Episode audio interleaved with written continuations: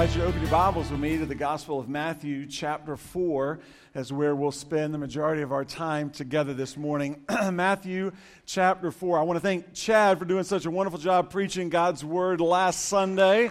Yes, I know that you were blessed by God through Chad as he shared God's truth last week. I'm excited about what God is going to uh, share with us and what he's going to teach us this morning as we study and unpack his truth for our lives together. In our series, What Did Jesus Say? We are studying some of the teachings of Jesus found in the gospel accounts of Matthew, Mark, Luke, and John, because as Christ followers, we are called to walk as Jesus walked. We know God uses the truth of His Word to transform our lives into the likeness of his Son, our Savior Jesus, as we apply his word in our lives. As James said, we're to be doers of the word and not just hearers only. The good news is we are all blessed as we obey God's Word. Matthew chapter 4 is where we'll begin our time together, spend most of our time here in this passage. And I'm going to begin reading in verse 1. Matthew wrote these words in beginning in verse 1, chapter 4. Then Jesus was led up by the Spirit into the wilderness to be tempted by the devil. After he had fasted 40 days and 40 nights, he was hungry. Then the tempter approached him and said, If you are the Son of God, Tell these stones to become bread. But he answered, It is written, Man must not live on bread alone, but on every word that comes from the mouth of God. Then the devil took him to the holy city, had him stand on the pinnacle of the temple, and he said to him, If you are the Son of God, throw yourself down. For it is written, He will give His angels orders concerning you, and they will support you with their hands, so that you will not strike your foot against a stone. Jesus told him, It is also written, do not test the Lord your God.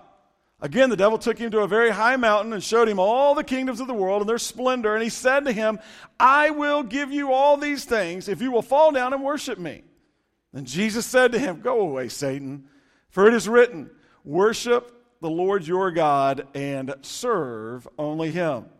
Then the devil left him, and immediately angels came and began to serve him.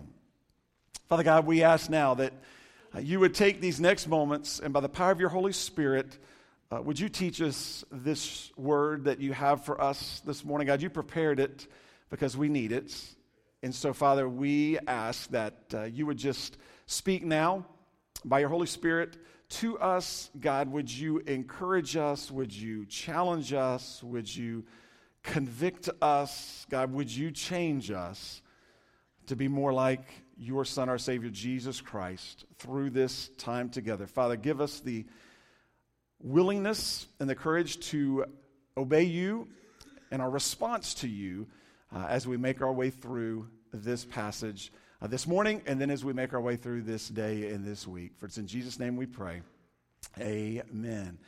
Well, we see here that uh, Matthew began verse 1 with a simple word, then.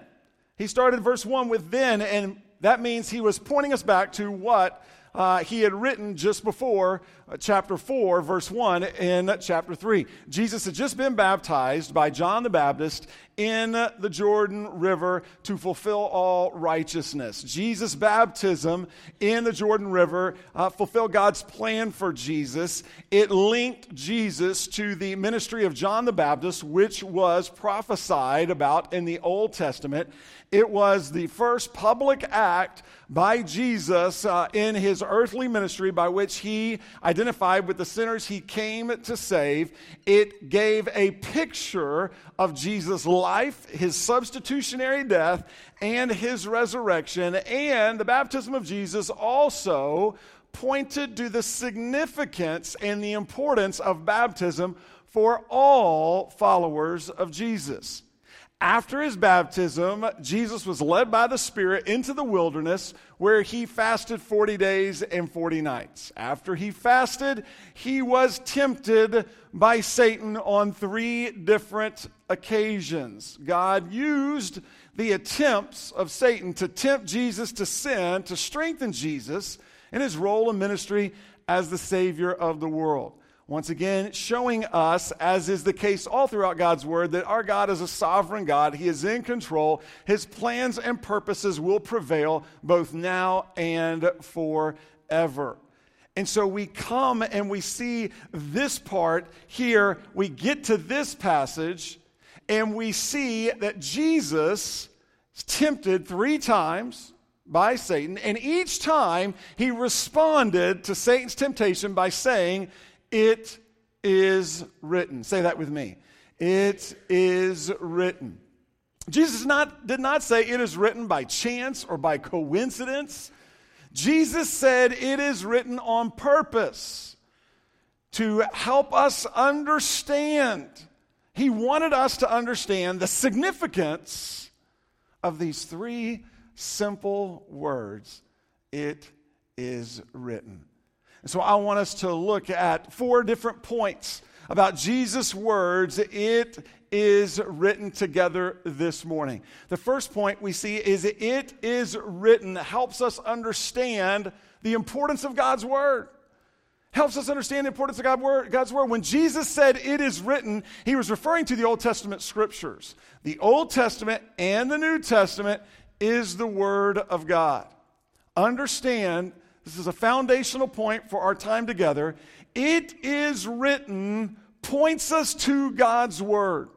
When we read those words, it is written, they point us to God's Word because the Word of God is vitally important to us as children of God. The Word of God is vitally important to us as children of God. Jesus says it is written, so we will look at what he's talking about and where it is written, which is in the Word of God. Paul told Timothy this in 2 Timothy chapter 3 and verse 16 and 17.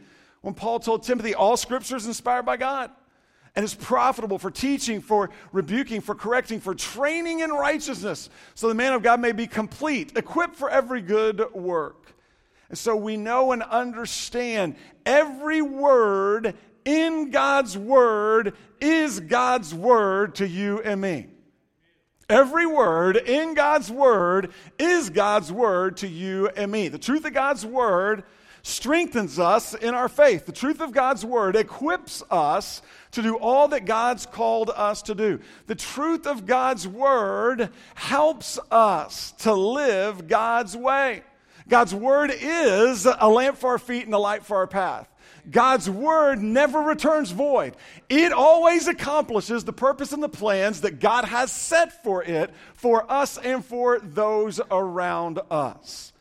So we understand here at the beginning, Jesus said, It is written to point us to the word. Now, I want to just take a moment. I want you to notice one quick point. We cannot and we'll not stay on this point long, but I think it's enough to, to just mention it here in the passage. In verse 6, notice that Satan also said, It is written. However, he misused and misinterpreted the scripture he was referring to from the book of Psalms in the Old Testament. The passage in the book of Psalms encouraged us to trust God, not to test God. And so we see this is an example here in the temptations of Jesus that we see as evidence of Satan's work in other areas where he constantly misuses, misinterprets, and attempts to mislead us with his misinterpretation and misuse of Scripture. Reminds us of what he did back in the Garden of Eden with Adam and Eve when he tempted them to sin against God. You remember that passage? God put Adam in the garden. He told Adam, Hey, Adam, you can eat from any tree in this garden except one. Do not eat from the tree of the knowledge of good and evil, Adam, because if you eat from the tree of the knowledge of good and evil, Adam, you will certainly die. So Satan came along and found Eve on that uh, day and noticed that Eve was uh, there. So he came up to Eve and he said, Hey, Eve, did God really say that you can't eat from any tree in the garden? Complete misrepresentation of what God had said. And Eve said, No. God said we can eat from any tree in the garden. We just can't eat from the one tree, the tree of the knowledge of good and evil, because if we eat from that tree, we'll certainly die. And Satan said, Oh, Eve, no, you won't. God's holding out on you. You won't die if you eat from that tree. And it looks good too, doesn't it? Just take a look. He said, What'll actually happen is you'll be just like God. You'll have knowledge of good and evil if you eat of that tree. And we know the end of the story. Satan's temptation worked with Adam and Eve. It did not work with Jesus here in the wilderness. Notice that when Jesus was tempted by Satan, he did not start a debate with Satan. He did not sit down to open up a dialogue with Satan. He simply spoke God's word directly to Satan.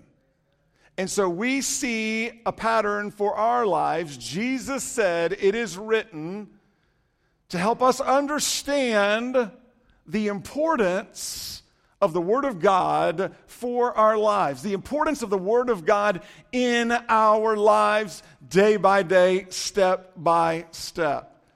So we see it is written helps us understand the importance of God's word. Second point, it is written helps us understand our identity in Christ Jesus. It is written helps us understand our identity in Christ Jesus. It is written points us to God's word. God's word teaches us that we were once dead in our sins. We were physically alive, but we were spiritually dead. We were separated from God because of our sin against God, and there was nothing we could do to get rid of our sin and get to God on our own. There's only one requirement anyone has to meet in order to have a relationship with God, and it's a real simple requirement be perfect.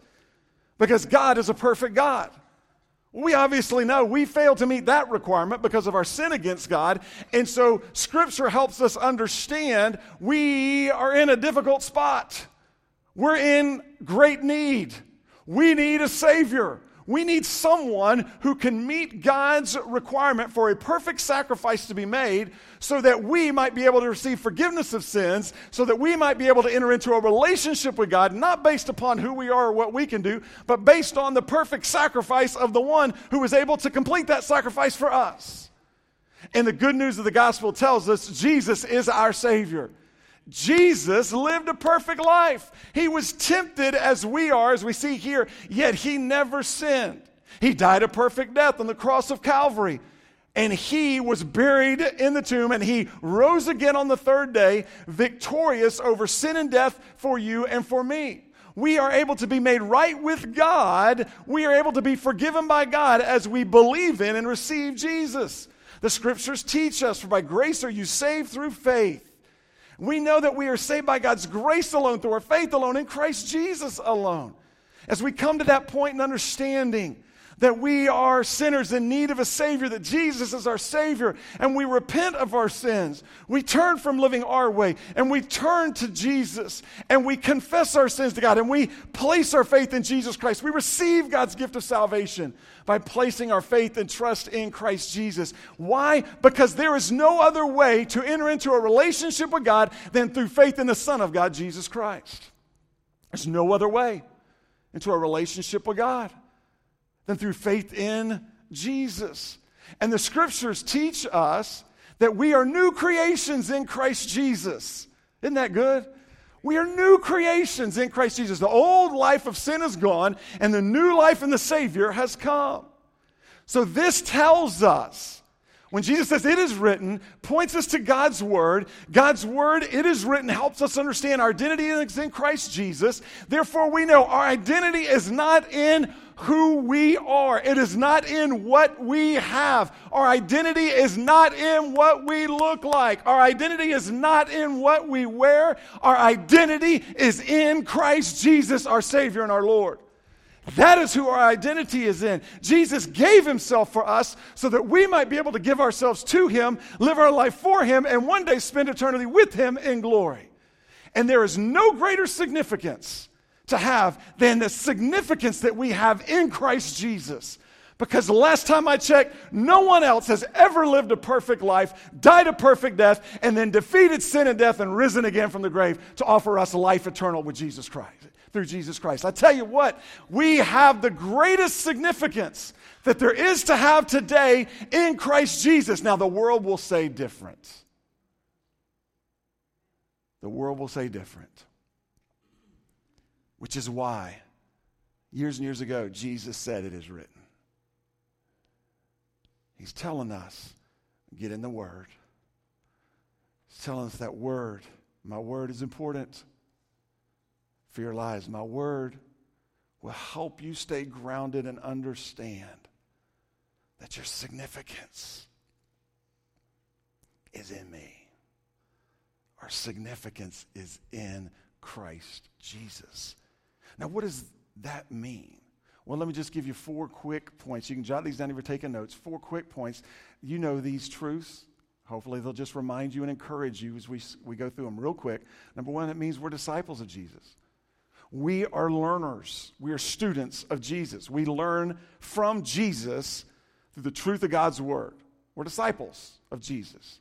Secondly, we're followers of Jesus. We are called to live as Jesus lived, love as Jesus loved, walk as Jesus walked. And the more we learn as disciples from Jesus, the more we're able to be followers of Jesus. We live our lives for Him, not for ourselves.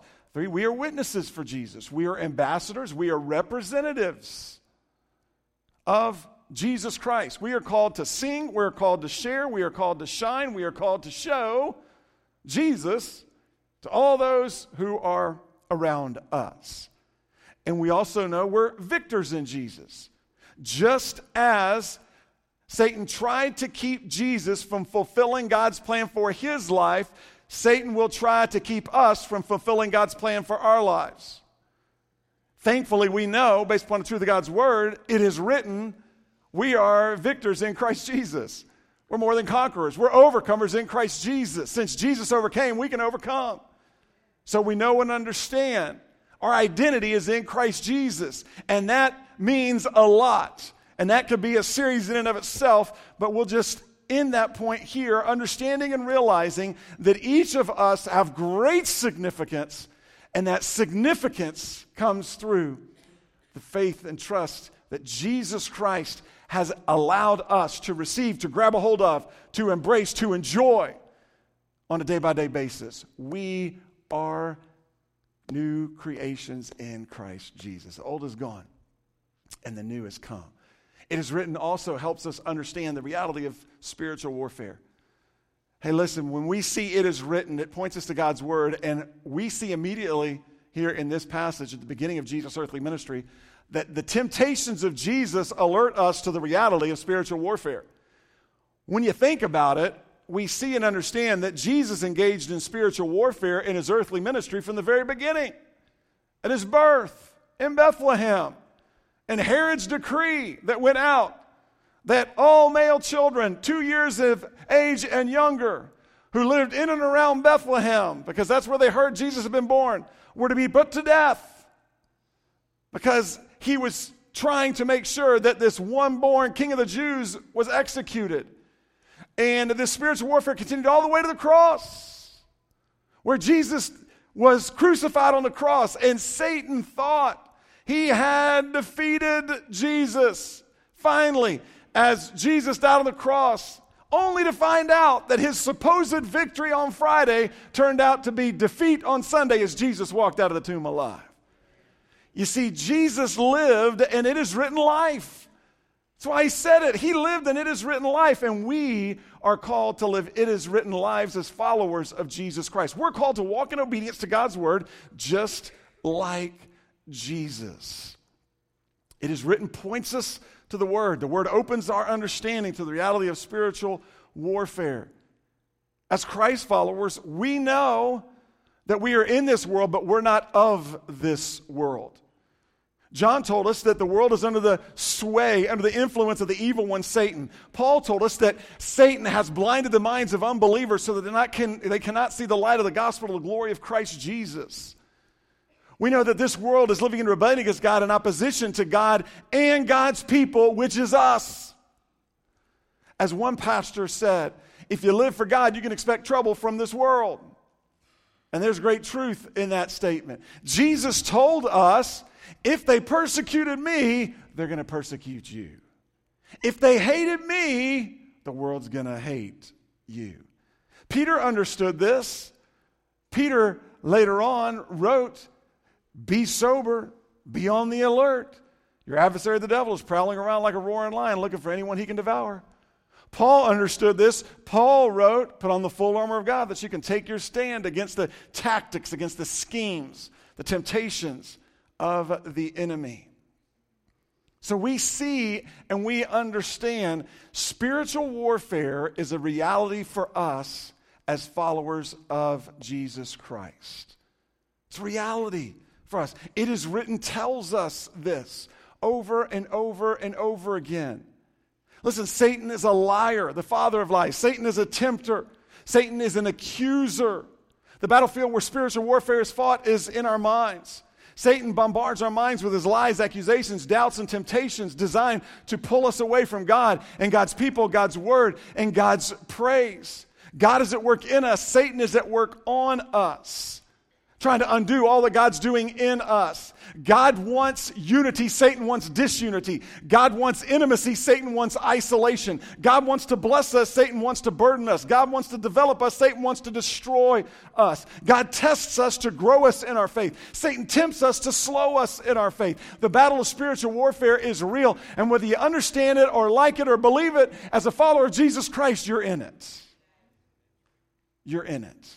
And so am I. John warned us of this. If you turn to your right real quick, 1 John chapter 2. Turn to your right real quick. 1 John chapter 2. You can jot this passage down. It'll be on the screen uh, if you don't want to do a quick Bible drill. 1 John chapter 2. If you do want to do a Bible drill, it's on page 1153. That should help you get there quick. John warned us about this, and here's what John said John said, Do not love the world or the things that belong to the world. If anyone loves the world, love for the Father is not in him, because everything that belongs to the world, the lust of the flesh, the lust of the eyes, and the pride in one's lifestyle, is not from the Father, but it is from the world. And the world with its lust is passing away, but the one who does God's will remains forever. Now, I want you to see back to the wilderness Satan tempted Jesus in these three ways in the wilderness. Satan tempted Jesus with the lust of the flesh when he tempted Jesus to tell these stones to become bread. Satan tempted Jesus with the lust of the eyes when he took him up to the top of the temple and he showed him all the kingdoms of the world and all their splendor. And we know and understand that Satan tempted Jesus, the pride of one's lifestyle, when he tempted Jesus and said, Hey, go ahead and throw yourself down from here. You're the man. God will take care of you. Jesus, we know, resisted each temptation. The truth of the matter is, Jesus resisted those temptations by simply saying, It is written. And then he quoted scripture. We too are tempted on a day by day basis in these same three ways lust of the flesh, lust of the eyes, pride in one's lifestyle. And we too need to follow the example of Jesus.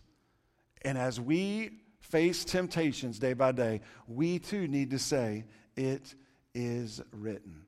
God has not given me a spirit of fearfulness, but one of power, of love, and of sound judgment. It is written, My God will meet all my needs according to his glorious riches in Christ Jesus. It is written, God is the one who's at work in me to will and to act according to his good purpose. It is written, I can be confident of this, that he who began a good work in me will carry it on to completion until the day of Christ Jesus. It is written. I don't need to be anxious about anything, but in everything by prayer and petition, I get to present my request to God, and my God will replace that stress with his peace, which passes all understanding. It'll guard my heart and mind in Christ Jesus. It is written, I keep the Lord in mind always because he is at my right hand. I will not be shaken. It is written, My Lord God is a sun and shield. He bestows favor and honor. No good thing does he withhold from those whose walk is blameless. It is written, God will keep in perfect peace the mind that is steadfast, is trusting in you. It is written, I don't have to be afraid. I don't have to be terrified. I don't have to be discouraged. I can be strong and courageous because the Lord my God is with me everywhere I go. It is written, Greater is he who's in me than he who's in the world. It is written, no one or nothing can separate me from the love that I have from my Father in Christ Jesus. It is written. If I trust in the Lord with all my heart and I lean on my understanding, if I think about God in all my ways, God will make my path straight. Hey, it is written, no one or nothing can snatch me out of my Father's hand. It is written. We stand on this word just as Jesus did. And we will see the same things happen that happened with Jesus Christ, which leads us to the next point. And that simply is it is written helps us walk in our victory in Jesus. It is written helps us walk in our victory in Jesus. Jesus resisted each temptation of Satan by quoting God's word. Notice in this passage, Satan left Jesus alone because he had no defense against and no answer for the truth of God's word. And let me just share with you the good news for us this morning. Satan still doesn't have a defense against or an answer for the truth of God's word. The scriptures that work for our Savior Jesus work for us today. They work. And so living an it is written life expresses humility. When we turn to God's word, we demonstrate humility that says, I know I can't, but I know God can. When we turn to God's word, we demonstrate humility that says, I know I don't have the answers, but I know God does. When we turn to God's word, we demonstrate humility that allows us to ask God, Would you help me resist the temptation that is coming my way today? As we turn to God's word, we're able to demonstrate humility and ask God to help us live his way today, all through the day. Listen, living in it is written life expresses love love. Jesus loved the Father. We see that in the scriptures. And Jesus walked in perfect obedience to God the Father in his earthly ministry. Jesus also told us if we love him, we will keep his commandments. We show God we love God as we obey God. One of the ways we show God our love for God is as we obey God. And in order for us to obey God, we need to know what God says. In order for us to know what God says, we got to get in God's Word. As we live it is written lives, we get into God's Word and we're able to walk in obedience to God. Living in it is written life expresses that humility, that love. It also expresses wisdom. God's wisdom is found in His Word. And unbelievably for you and for me when we know what it's written in this word we know that james one time told us that if anyone lacks wisdom he should ask god. And he will give us his wisdom liberally generously without finding fault in us for asking. How many times have you asked someone for help and they found fault in you for asking them because you weren't able to find that help or figure that help out yourself yeah, I think we'd all probably say yes, and we may have been that person too. But Jesus, He has told us in His Word, James has reminded us in the Word that, hey, we'll just ask God for wisdom, He'll give it. And He will not find fault with us. He'll not criticize us or ridicule us for not asking Him sooner. He'll give it to us. You see, living an His written life grounds us in the truth of God's word, which helps us then walk with the wisdom from God's word, which helps us to walk in our victory in Christ Jesus. This is a timely teaching for us today because whether you like it or not, or believe it or not, Christmas is here. There are 23 days left until Christmas. Now, if I just stressed you out with that statement, let me encourage you. It is written. Do not worry about tomorrow, for today has enough trouble of its own. It is written, cast all your cares on the Lord because he cares for you. The truth is, we need to be reminded of the importance of living an it is written life because the sad but honest reality is Satan does some of his best work around Christmas. The reason for the season is the birth of the Savior, Jesus. However, Satan does a really good job of keeping that truth hidden. Christmas is a time when distractions are rampant. All the baking and eating and cooking and eating and shopping and eating and wrapping and eating and waiting in long lines in stores and traffic, traveling. You see, these distractions can take our focus away from Jesus. Christmas is a time when emotions are raw. Whether it's the difficult feelings of loneliness that seem to just increase during Christmas because of all the opportunities to get together with family and friends. Maybe it's grief because of the loss of a loved one or a close friend that won't be celebrating Christmas with us. Maybe it's that first Christmas without that individual, and there's great grief, sorrow. Or maybe it's discouragement because of the unwanted circumstances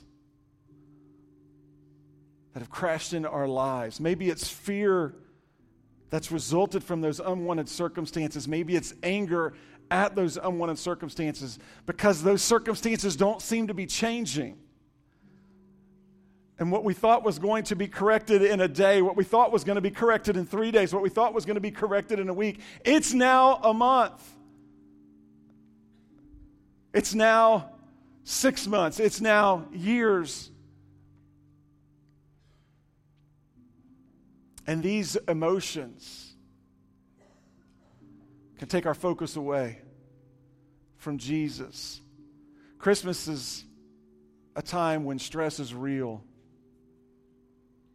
in our lives due to the distractions, due to these emotions and the exhaustion and fatigue that we all feel because of everything that's going on and all that has to get done and the compressed amount of time that all has to get done, which provides a fertile ground for conflict and hurt and tension to just fill in to our relationships